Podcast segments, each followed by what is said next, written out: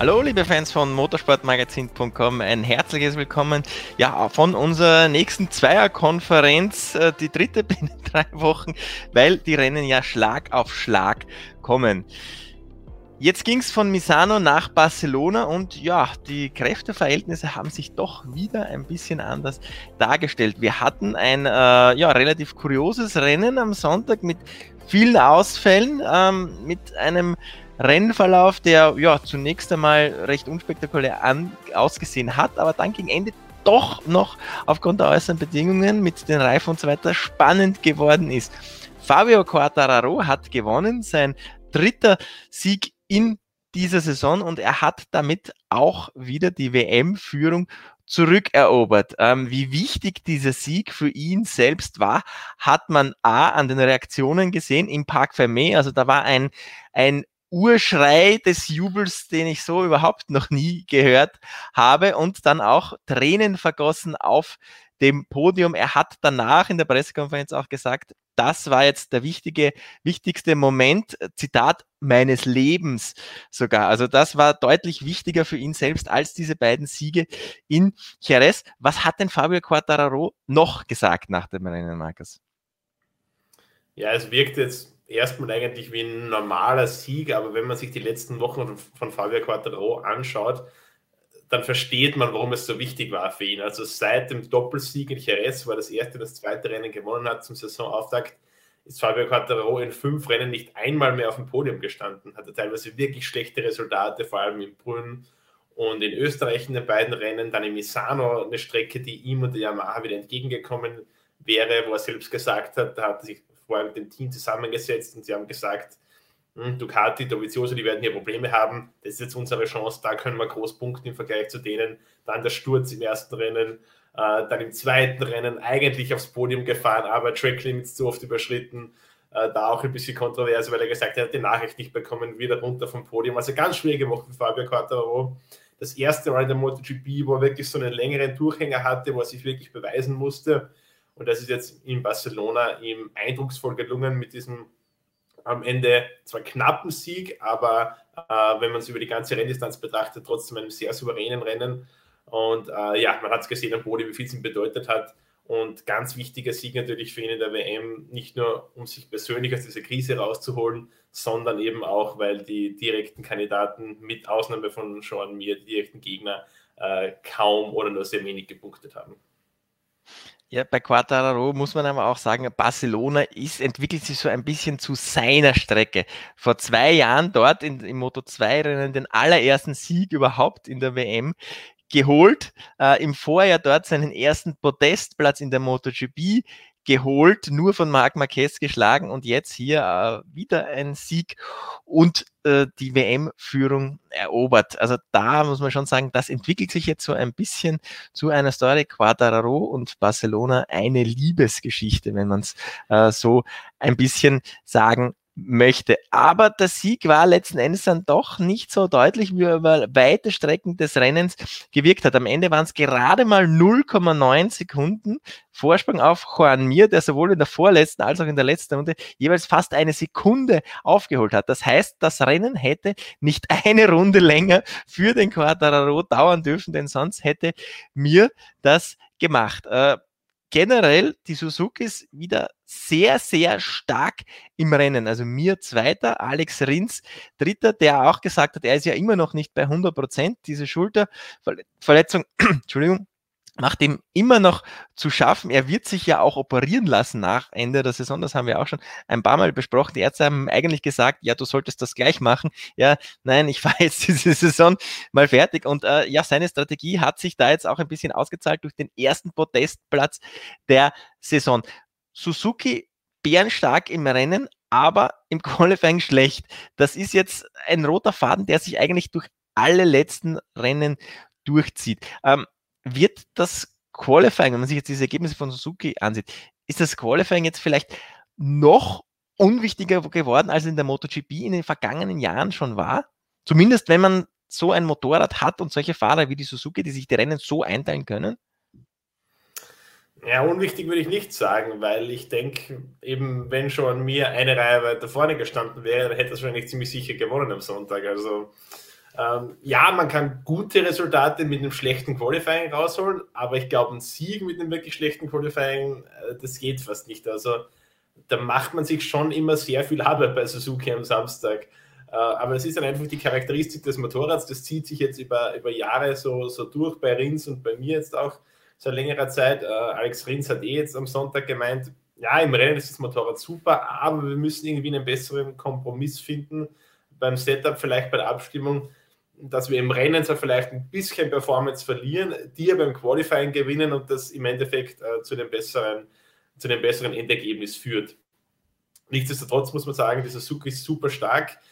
War so ein bisschen zu erahnen, weil am Samstag haben die Piloten schon alle darüber geredet, der Reifen hat einen extremen Drop, also so 15, 16 Runden ungefähr hält er durch. Dann geht es steil bergab mit der Performance, 24 Runden äh, war das Rennen, also genau zwei Drittel ungefähr hält er. Dann das letzte Drittel ist ein Überlebenskampf mehr oder weniger. Und wenn es darum geht, die Reifen zu verwalten, dann sind immer die Suzukis mit Abstand die, die besten Motorräder im Feld. Und das hat man ganz klar gesehen. Also schon mir und Alex Rins, wie die in den letzten Runden herangeprescht sind. Vor allem mir, wie du es gesagt hast, eine Runde mehr noch und der hätte den Quattraro gehabt war ärgerlich für mich im Tippspiel, weil mir mein Siegertipp war vor Quadra und du hast das genau umgekehrt gehabt, du Schwein. Aber ja, großartiges Rennen für, für Suzuki. Erstes Doppel Doppelpodium für Suzuki in der MotoGP seit Misano 2007. Damals mit Chris Vermeulen und John Hopkins, also das ist auch eine Weile aus. Also, da war ich noch nicht mal als Journalist tätig. Ich habe erst im Herbst 2007 angefangen. Also, äh, obwohl der Sieg wieder mal verwehrt geblieben ist, glaube ich, ein sehr guter Tag für Suzuki. Äh, nicht nur was das Rennen betrifft, sondern auch was die WM betrifft eben. Ähm, du hast den Drop schon angesprochen, den hat man ganz klar in den Rundenzeiten gesehen. Am klarsten natürlich bei Fabio Quartararo. Der hatte in der zweiten Runde eine 40,7, der hatte als schnellste Runde eine 40,1 und in der letzten Runde eine 43,2. Also da gab es einen Drop um ganze drei Sekunden. Also das ist äh, wirklich gigantisch.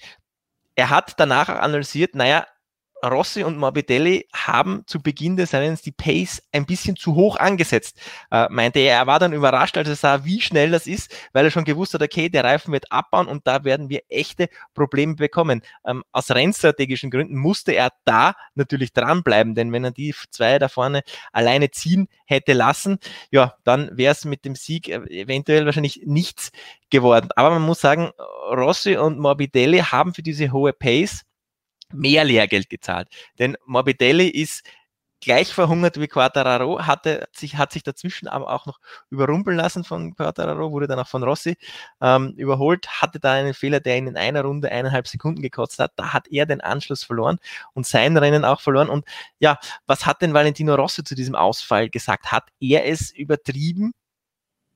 Ja, kurze Antwort ja. Ähm, er hat selbst gesagt, es war ein Fehler, es war ein minimaler Fehler. Sie haben sich die Daten angesehen, also ist fast genau gleich gefahren wie die Runde oder die Runden davor. Aber war einfach die Spur mehr und bei diesen kalten Temperaturen, die wir am Sonntag hatten, ich glaube, wir waren bei Asphalttemperaturen von um die 20 Grad, also sehr wenig ähm, im Vergleich zum Freitag und zum Samstag und vor allem im Vergleich zu dem, was man in Barcelona normalerweise gewohnt ist. Ich habe es mir angesehen im Vorjahr, beim traditionellen Juni-Termin, da hat man weit jeweils 50 Grad. Und äh, das ist ein normaler Wert für Barcelona. Jetzt eben 20 Grad. Also da muss man extrem aufpassen, vor allem eben in dieser zweiten Kurve, wo Valentino Rossi gestürzt ist. Da ist man nach einer langen Zeit, wo man nicht auf der linken äh, Reifenflanke ist, gibt es dann wieder diese Linkskurve. Äh, da haben wir extrem viele Stürze gesehen im Laufe des Wochenendes. Und da hat es eben auch Valentino Rossi dann erwischt. Ähm, er hat selbst gesagt, er hat sich da so ein bisschen äh, reinhetzen lassen, diesen Fehler. Er hat äh, gesehen, er ist im Morbidelli vorbeigekommen, weil der eben den Fehler hatte. Hat dann gesehen, okay, zu Quadraro ist es nicht allzu weit. Das waren, glaube ich, acht Zehntel zu dem Zeitpunkt ungefähr. Wollte unbedingt dranbleiben, wollte natürlich den Sieg. Der war möglich an diesem Wochenende. Rossi hat eine super Pace. Äh, der erste Sieg seit 2017. Der ist natürlich so was ein Köpfchen rumgebaumelt und den wollte er sich holen. Und er hat auch gewusst, äh, von hinten kommen die Suzukis, kommen die Ducatis, die im Rennen der stark sind. Äh, denen wollte er natürlich auch nicht zum Opfer fallen. War da so ein bisschen gefangen zwischendrin, hat es übertrieben äh, ja, und hat den vollen Preis dafür bezahlt. Franco Morbidelli, bisschen ähnliche Situation, der hat es eben, wie du es gesagt hast, zu Beginn übertrieben, extrem hohe Pace gegangen. Er hat aber selbst gemeint, für ihn im Nachhinein betrachtet, ja, er hat am Ende dafür bezahlt, aber für ihn meinte er, war es die einzige Möglichkeit, das Rennen anzulegen. Die Yamahas generell auf den Geraden sehr langsam, deutlich die langsamsten, zusammen mit den Aprilias nur. Und äh, Franco Morbidelli unter den Yamahas nochmal die langsamste, weil er ja jetzt nicht das, das, allerletzten, das allerletzte Modell fährt, sondern diesen Aceback, eben wie man es bei Yamaha nennt, also eine etwas äh, geringere Entwicklungsstufe quasi. Ähm, und wenn man sich die Topspeeds ansieht, absolut richtige Einschätzung von Franco Morbidelli. Er war, es wird immer die, die fünf schnellsten Topspeeds werden genommen, da also der Mittelwert gerechnet im Rennen. Franco Morbidelli war dabei 3,36,5, glaube ich. Und Nein, ich habe es gerade offen vor mir, 3,35,3 war es sogar. Ne? genau, Absolut ja. äh, langsamster, 1 km/h langsamer als Bradley Smith auf der Aprilia im Durchschnitt. Ja. Genau, ja. Und Bestwert von Becker Banyaya irgendwas bei der 3,49. Also 3,49,4 exakt, ja. 14 km/h auf einer Geraden ist halt wirklich eine Welt. Und deshalb hat Franco Morbidelli gemeint, da brauchst du nicht taktieren, wenn du so einen Topspeed-Nachteil hast. Du kannst einfach nur schauen, zu Beginn alles reinwerfen, möglichst viel Abstand rausholen, die Gegner möglichst gut abschütteln und dann halt hoffen, dass du in, zweiten, in der zweiten Rennhälfte oder im letzten Renndrittel äh, einigermaßen gut geht. Und da gebe ich ihm absolut recht, weil äh, wenn du knapp vor einer Suzuki oder vor allem vor einer Ducati da fährst an dieser Stelle auf der langen Geraden, dann äh, brauchst du da gar nicht darauf hoffen, dass du einen Zweikampf gewinnst, weil die fahren mit Leichtigkeit an dir vorbei. Er hat, ich habe mir die einzelnen Renndrittel angesehen ähm, und da gab es ein, ein, äh, die, da gab es dann den Rückschluss, dass Morbidelli nicht mehr verloren hat im letzten Renndrittel als ein Quartararo oder zum Beispiel auch äh, ein Vinales. Erstes Renndrittel Morbidelli, eine Zehntel vor Quattararo, Rossi vier Zehntel dahinter, der Rest des Feldes eineinhalb Sekunden zurück. Zweites Renndrittel, der schnellste Quattararo, na, nun na, da hat er natürlich die Führung übernommen. Zweiter dann Rins 1,4, Nakagami 1,4 zurück. Morbidelli hat es dort verloren, 2,9 Sekunden hat er im zweiten Renndrittel auf Quattararo verloren. Dort war auch der Fehler, wo ihn auch Rossi überrumpelt hat. Dann. Und letztes Renndrittel, das war ganz interessant. Äh, schnellster Mann Rate mal, was glaubst du denn, wer schnellster Mann im letzten Renntitel war? Ich hätte jetzt gesagt Joan Mir, aber das wäre jetzt zu einfach in dem Fall. Joan Mir ist sogar nur der viertschnellste gewesen am Ende. Pekko Banyaya? War zweiter, Taka Nakagami hat das schnellste ah. Renndrittel gefahren. Also der hat tatsächlich auf Quattararo 5,1 Sekunden in den letzten acht Runden gut gemacht. Also das war wirklich eine, eine sensationelle Leistung. Dann kam Banyaya 0,3 dahinter, Rins 0,7 dahinter, mir 1,66 äh, dahinter, Petrucci 2,7, Miller 3,4. Ja, wenn man sich das alles so ansieht, dann muss man schon sagen, die Yamahas haben, haben das schon am schlechtesten gemanagt. Also selbst ein Vinales, der ja einen miserablen Start hatte und dann hinten lange gefahren ist. Das heißt, bei weitem nicht diese Pace vorne fahren musste, über die sich Quadraro so ein bisschen äh, beschwert hat, dass es vielleicht übertrieben haben. Auch ein Vinales war im letzten Renndrittel um zwei Zehntel schneller als Quadraro. Das heißt, generell hatte die Yamaha unabhängig jetzt, welche Pace auch gefahren wurde, am Ende die meisten Probleme. Und wir haben davon gesehen, Nakagame fährt eine Honda, die Ducatis waren da dabei, die Suzukis waren da dabei. Also äh, bis auf KTM hat Yamaha da jetzt tatsächlich dann am, ja, im letzten Renntitel am schlechtesten abgeschnitten. Und da muss man jetzt wieder sagen, das ist ja ein Problem, das hatten sie ja vor zwei Jahren schon mal. Das, darüber haben ja Vinales und Rossi lange schon äh, sich darüber beschwert. Äh, fällt Yamaha da jetzt irgendwie so ein bisschen unter diesen niedrigen Streckentemperaturen so äh, zurück durch das Problem, dass man wieder den Hinterreifen irgendwie nicht so richtig konservieren kann über die volle Renndistanz? Ja, ich glaube schon. Ich meine, es ist ja im Endeffekt alles eine Kettenreaktion. Wenn du, wenn dir Motorleistung fehlt, du versuchst die natürlich irgendwo anders äh, zurückzuholen. Du drehst eben am Kurvenausgang äh, das, die Nuancen härter auf, als das eine Honda, eine KTM, eine Ducati, was auch immer machen muss. Ähm, das Ganze führt zu höherem Reifenverschleiß, führt zu einem Einbruch im letzten Renndrittel. Das sind alles alte Schemata, die wir seit Jahren kennen, äh, die sich nicht verändern. Es ist ein Fakt, mit der Yamaha, wenn du ein gutes Qualifying hast und dich im ersten Renndrittel, würde ich mal sagen, gut positionieren kannst, so wie es am Sonntag jetzt Quattararo, Morbidelli und Rossi gewonnen ist, dann hast du eine Chance auf ein gutes Resultat oder auf den Sieg. Wenn dir das nicht gelingt, wenn das Qualifying nicht passt oder wenn du einen schlechten Start hast oder was auch immer, dann kannst du es vergessen, dann hängst du, zumindest auf einer Strecke, wie es in Barcelona ist, mit der langen Geraden, dann hängst du im Feld fest und bist ein Opfer. Das hat man bei Vinales ganz deutlich gesehen gestern. Ähm, okay, da war vielleicht nicht nur das Motorrad schuld, äh, Mary Vinales am Sonntag ist ein eigenes Thema, Aber dennoch, ähm, auch wenn ein Quattararo, ein Rossi oder ein Morbidelli da weiter hinten gewesen wären, sagen wir mal auf Platz 9 oder was nach dem Start, auch für die wäre nichts gegangen. Das ist so. Also mit der Yamaha, es gibt diese eine klare Strategie, gutes Qualifying fahren, gut starten und dann vorne wegbolzen. Alles andere, äh, mit allem anderen wirst du keinen Stich machen gegen eine Ducati oder gegen eine Suzuki, das ist ein Fakt. Ähm, Reifenverschleiß, ja, sehr kritisch eben in diesem Fall dann. Äh, gerade jetzt in Barcelona, was traditionell eine Strecke ist mit einem relativ schlechten Grip, da wird das Ganze natürlich dann noch heftiger.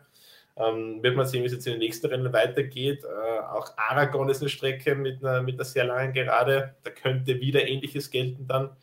Also ja, wird spannend zu beobachten sein, äh, wie sich das entwickelt in den nächsten Rennen. Ja, und bei Yamaha muss man sagen, also wenn wir uns so die, die Engine Sheets durchschauen, wie, wann welcher Motor gebraucht wurde, das wird ja immer von der Dorna ausgeschickt an uns Journalisten vor dem Rennstart, dann muss man schon langsam sagen, ja, da könnte sich jetzt ein Problem entwickeln. Also Vinales zum Beispiel hatte einen Motor drin, der schon 20 Trainingssessions auf dem Buckel hat, äh, vier Qualifyings und jetzt, äh, ich glaube, das vierte volle Rennen bestritten hat. Fabio Quartararo hat in den Rennen seit Spielberg 1 jeweils den gleichen Motor äh, verwendet. Andere haben teilweise jetzt erst den vierten Motor oder gar noch den dritten äh, drinnen. Also da muss man schon sagen, natürlich, die Motoren halten schon eine gewisse Zeit, aber wir haben jetzt noch sechs Rennen vor uns. Du hast eigentlich fünf Motoren. Äh, das heißt, in dieser Saison muss, müssen die eigentlich nur äh, drei vier Rennen halten. Und wenn du jetzt mit so einem Ding sechs, sieben Rennen fahren musst, weil dir die aus der Allocation schon rausgefallen sind aufgrund von Schäden, dann muss man schon sagen, da gibt es dann schon einen klaren Nachteil. Und ich, man kann jetzt nur mutmaßen, aber äh, Yamaha muss vielleicht jetzt in Zukunft die Motoren dann etwas weniger aufdrehen, um die über die volle Distanz äh, zu bringen. Was hat denn Vinales gesagt? Du warst ja in seinem Debrief gestern, der hat sich ja so ein bisschen über seine Yamaha beklagt. Ein bisschen beklagen ist jetzt, glaube ich, eine sehr diplomatische Formulierung von dir. Also, äh, so deutliche Worte habe ich sehr selten gehört. Was war da dabei? Ähm, der Motor ist viel zu schwach, das Motorrad ist extrem langsam. Das gleiche, der gleiche Schmarrn quasi seit vier Jahren, mehr oder weniger ähm, dann war eine sehr schöne Aussage, äh, quasi, ob er heute das Rennen gefahren wäre oder nicht. Das hätte eigentlich keinen Unterschied gemacht. Also wirklich, wirklich harte Worte. Ähm, aber er meinte eben, er ist, glaube, 16 Runden lang hinter Cal Crutchlow und Alicia Spargaro festgehangen. Äh, er hat gesagt, ja, so der erste Grip aus der Kurve raus war gut, aber dann dritter, vierter, fünfter Gang, keine Chance, dass er da mitgekommen wäre hat alles versucht, die Motormappings äh, durchgeklatscht, irgendwie was gegangen ist, hat außen überholt, innen überholt, hat alles probiert, aber äh, es ging halt einfach nichts. Und das ist natürlich, das kann nicht der Anspruch sein eines Fahrers, der vor einer Woche noch gewonnen hat. Also Sieg in Misano, ein überlegener Sieg und dann so ein absolutes Debakel jetzt in Barcelona. Und er hat dann selbst gemeint, es ist unglaublich schwer, das mental zu verarbeiten. Also er hat gesagt, uh, my head is crazy right now. Also er weiß quasi nicht mehr, was er, was er jetzt denken soll.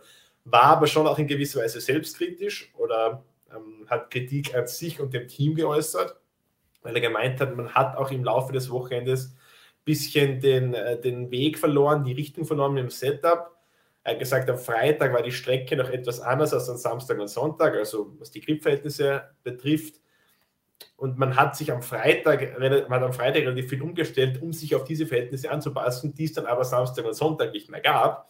Und äh, hat dann im Warm-Up wieder was geändert. Und das ist so ein bisschen so ein altes Muster bei Mary Quiniales, dass man einfach ein bisschen zu viel äh, rumdüftelt irgendwie. Also das, im Laufe des Wochenendes fünfmal das komplette Setup auf den Kopf wirft und so äh, ich glaube, da, da ist manchmal ein bisschen äh, Planlosigkeit bei ihm und seiner Crew vorhanden. Also ähm, es war immer, es gab immer wieder Spannungen zwischen ihm und Ramon Forcada, aber ich habe schon das Gefühl, dass Forcada mit seinen unglaublichen Erfahrungen, also das war jetzt sein 501. Grand Prix, äh, dass der da schon eigentlich eine klare Vorstellung davon hatte, was richtig ist. Aber Forcada eben mit seiner sehr, würde ich sagen, bisschen so der großväterlichen, autoritären Art, das ist bei Vinales nicht so angekommen. Hätte ihm aber vielleicht ganz gut getan. Und jetzt aktuell kommt mir vor, dass die Vinales-Seite der Maha-Box so ein bisschen führungslos und keiner weiß eigentlich so richtig genau, was der richtige Weg wäre. Ja, also ich muss sagen, äh, dieses Wochenende hat wieder mal gezeigt, äh, Vinales ist für mich kein Titelanwärter mehr. Die, diese Leistungen schwanken viel zu sehr nach diesem super Wochenende in Misano. Habe ich ja schon letzte Woche nach der Analyse gesagt, ich glaube erst, dass der den Titel holen kann, wenn der tatsächlich mal drei konstante Rennen hintereinander dorthin klatscht, wo er ums Podest kämpft oder auf das Podest fährt. Denn äh, in dieser Art und Weise und den Start hat er ganz selber verkackt. Also da er hat zwar gesagt, ja, als ich schon die Startaufstellung gesehen habe, habe ich gesehen, die Ducati sind hinter mir, ich wusste, dass das schnell wird, aber äh, letzten Endes, die anderen Yamahas sind bei Weitem besser gestartet als er. Also deswegen ähm, finde ich, find ich persönlich das äh, als ein bisschen eine Aussage. Siehst du das anders? Du schüttelst jetzt den Kopf. Also dieses, äh, am Start würde ich ihm am ehesten recht geben, weil auch wenn man schaut, wie Miller, der ist von P4 gestartet, glaube ich, zweite Reihe, ähm, wie der da auch nach vorne gekommen ist und fast alle Yamahas übertülpelt hätte, ähm, dann glaube ich, kann man das schon so gelten lassen. Also Vinales steht dann nochmal ein paar Meter weiter hinten, hat es noch weiter bis zur ersten Kurve, die in Barcelona schon sehr weit entfernt ist. Also das lasse ich noch am ehesten gelten. Ähm, ich glaube, Vorwurf kann man ihm am ehesten machen mit der Art und Weise, wie er übers Wochenende gearbeitet hat und dann auch ähm, das im Rennen nicht überholen können. Ja, ist zum Teilweise ja, ist zum Teil eine Schuld des Motorrads, aber Vinales hat am Sonntag immer größere Probleme als die anderen drei Yamaha-Piloten. Also da würde ich am ehesten einen Vorwurf machen. Im Start, da gebe ich ihm noch am ehesten recht, muss ich sagen. Naja, also er hat Positionen gegen einen Crutchler oder gegen einen Alex Marquez zum Beispiel verloren. Die haben sich in der ersten Runde voreingesetzt, ein Miguel Oliveira. Ich verstehe schon, wenn die Ducatis an dir vorbei sind, aber solche Leute dürfen nicht an dir vorbeigehen, wenn du in der zweiten Reihe stehst. Äh, da bin ich gnadenlos mit meiner Kritik, muss ich schon sagen. Ähm, ein anderer Fahrer hat auch ein richtig beschissenes Wochenende gehabt. Andrea Dovizioso, für den lief es irgendwie zu keiner Zeit. Im Rennen ein ja, unglücklicher Ausfall, für den er natürlich nichts kann. Eine Kettenreaktion, die daraus resultiert, dass einfach alle, also einige Fahrer in diesem, diesem ersten S zu viel wollten ausgelöst hat das Ganze so ein bisschen eine Situation zwischen Paul Espargaro und Danilo Petrucci. Äh, Petrucci wurde ein bisschen vom äh, bremsenden Espargaro überrascht, hat touchiert, äh, musste ein bisschen nach außen gehen. Dort war aber schon am Hinterrad mit dem Vorderrad Zarco. Der hat ein bisschen zu stark gebremst, um eben nicht Petrucci zu berühren. Vorderrad ist eingeklappt und auf der Außenbahn war leider Gottes Andrea Dovizioso. Der hat sich zunächst im Kiesbett sehr, sehr geärgert, hat, ist auch gestikulierend zum Zarko hin, hat dann aber nach Rennende in seinem Videocall gesagt, er hat sich jetzt mehrfach angeschaut, äh, es war einfach ein sehr unglücklicher Rennunfall, der aus einem Chaos beim, in dieser ersten, zweiten Kurve entstanden ist. Ja, muss man jetzt so hinnehmen, aber für ihn geht eigentlich ein richtig schlechtes Wochenende zu Ende, oder?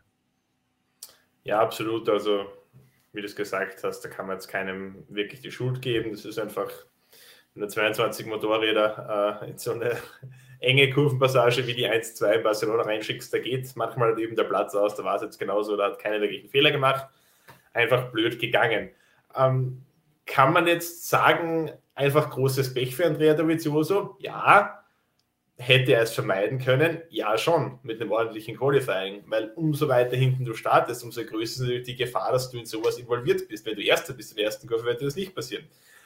Platz 17 im Qualifying geht einfach nicht für einen, für einen Mann, der um den Titel kämpfen will. Also im Brünn hat man schon, ich glaube, es war auch Platz 17 damals, ein ähnlich desaströses Qualifying, das kann es nicht sein. Also Andrea Dovizioso war jetzt nie der große Qualifier, der muss nicht auf Pole stehen, um Rennen zu gewinnen, der muss nicht immer in der ersten Reihe stehen aber der muss zumindest, sage ich mal, in den ersten zwei, notfalls noch in der dritten Reihe stehen, aber nicht auf Platz 17.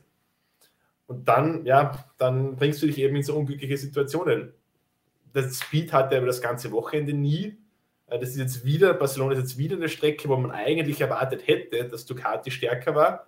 Zum ersten Mal seit 2016 keine Ducati auf dem Podest. Genau, aber hat wieder nicht funktioniert, wie es in Brünn auch schon war. Das war auch immer traditionell eine gute Ducati-Strecke. Da hat es auch nicht geklappt. Also dieses, dieses Muster, das man so aus den letzten Jahren kannte, das ist eine gute Ducati-Strecke, das ist eine schlechte, das gilt irgendwie in diesem Jahr nicht mehr so wirklich, weil zum Beispiel Andrea Dovizioso war ein Jerez auf dem Podium, das gab es vorher überhaupt noch nie in der MotoGP. Äh, dann Pecco Bagnaia war in Misano auf dem Podium, Misano war eigentlich auch nie die große Ducati-Strecke. Ähm, in Spielberg lief es mit Ausnahme von Doviziosos Sieg im ersten Rennen also eher schlechter als erwartet. Also äh, 2020 hat einfach seine eigenen Gesetze und ähm, da kann man sich auf, auf das nicht wirklich verlassen. Bin sehr gespannt, wie es jetzt in Aragon aussieht. Äh, die lange Gerade haben wir schon angesprochen. Ähm, da könnte Ducati wieder ganz gut darstellen. Le Mans war wir letztes Jahr auch ganz stark eigentlich. Aber ja, wahrscheinlich ist dieses Jahr alles anders und Aleix Espargaro gewinnt auf der Aprilie. naja, Aleix Espargaro in Aragon, das ist ja auch so eine stimmt, kleine stimmt, Liebesgeschichte, richtig, ja. muss man sagen. Also vielleicht, ja. wer Außenseiter-Tipps mag, könnte das vielleicht ins Auge fassen. ähm, aber um zurückzukommen auf äh, Dovizioso, der hat äh, in seinem Videocall, dem ich beiwohnen durfte, ganz klar gesagt, ähm, ja, in der aktuellen Verfassung brauchen wir an den Titel gar nicht denken. Er hat jetzt die Führung verloren, einen Punkt vorn, liegt jetzt 24 zurück. Er hat aber gemeint, auf den Stand braucht man aktuell gar nicht schauen, denn wir sind nicht schnell. Und wenn wir nicht schnell sind, holen wir den Titel sowieso nicht. Also ist ein bisschen eine Verzweiflung. Er redet auch seit Wochen jetzt schon davon, dass er sein Bremsverhalten umstellen muss, dass er einfach anders das angehen muss, als er das in den letzten Jahren gewohnt war. Ich glaube ihm schon, dass das einfach sehr schwierig ist, sich mit, ich glaube 34 ist er jetzt, viele Jahre auf der Karte immer alles gleich gemacht und jetzt kommt da plötzlich ein Banyaya daher und ein Miller, macht die Sachen, die die Sachen ein bisschen anders machen und es funktioniert deutlich besser. Noch dazu nachdem er ja weiß und auch Ducati weiß, okay, das ist eh in sechs Rennen, ist unsere langjährige Ehe zu Ende. Ähm, also auch Dovizioso so im, wenn man jetzt so eine Art Power Ranking wer Formkurve machen möchte, Dovizioso einer, der klar für mich auf dem absteigenden Ast ist. Tja, Quattararo und mir hingegen nicht.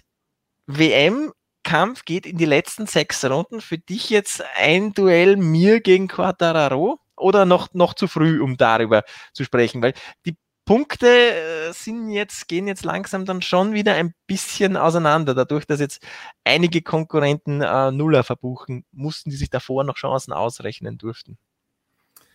Ich würde schon jetzt Barcelona so als einen kleinen Wendepunkt in der WM sehen. Also ich glaube, es kristallisiert sich jetzt zum ersten Mal schon so ein bisschen raus, in welche Richtung es gehen könnte. Ich sehe es aber wie Quattro und mir, die gestern in der PK darauf angesprochen wurden und sage, es ist noch zu früh, um da jetzt da wirklich einen, äh, einen Tipp abzugeben, dass schon der Tipp, dass man nur sagt, es geht zwischen den beiden.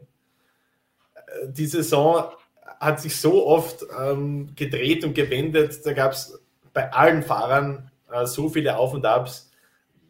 Also das kann, kann wieder ganz schnell gehen. Es sind ja im Endeffekt, wenn wir jetzt Andrea Dovizioso hernehmen, der hatte jetzt ein wirklich schlechtes Wochenende. Und im Endeffekt ist es eine Kleinigkeit, die ihm fehlt. Das ist einfach dieses ähm, mit dem neuen Hinterreifen, das Bremsen funktioniert nicht ganz so richtig. Äh, Bremsen war immer das, die große Stärke von Andrea Dovizioso, beste Bremser in der MotoGP.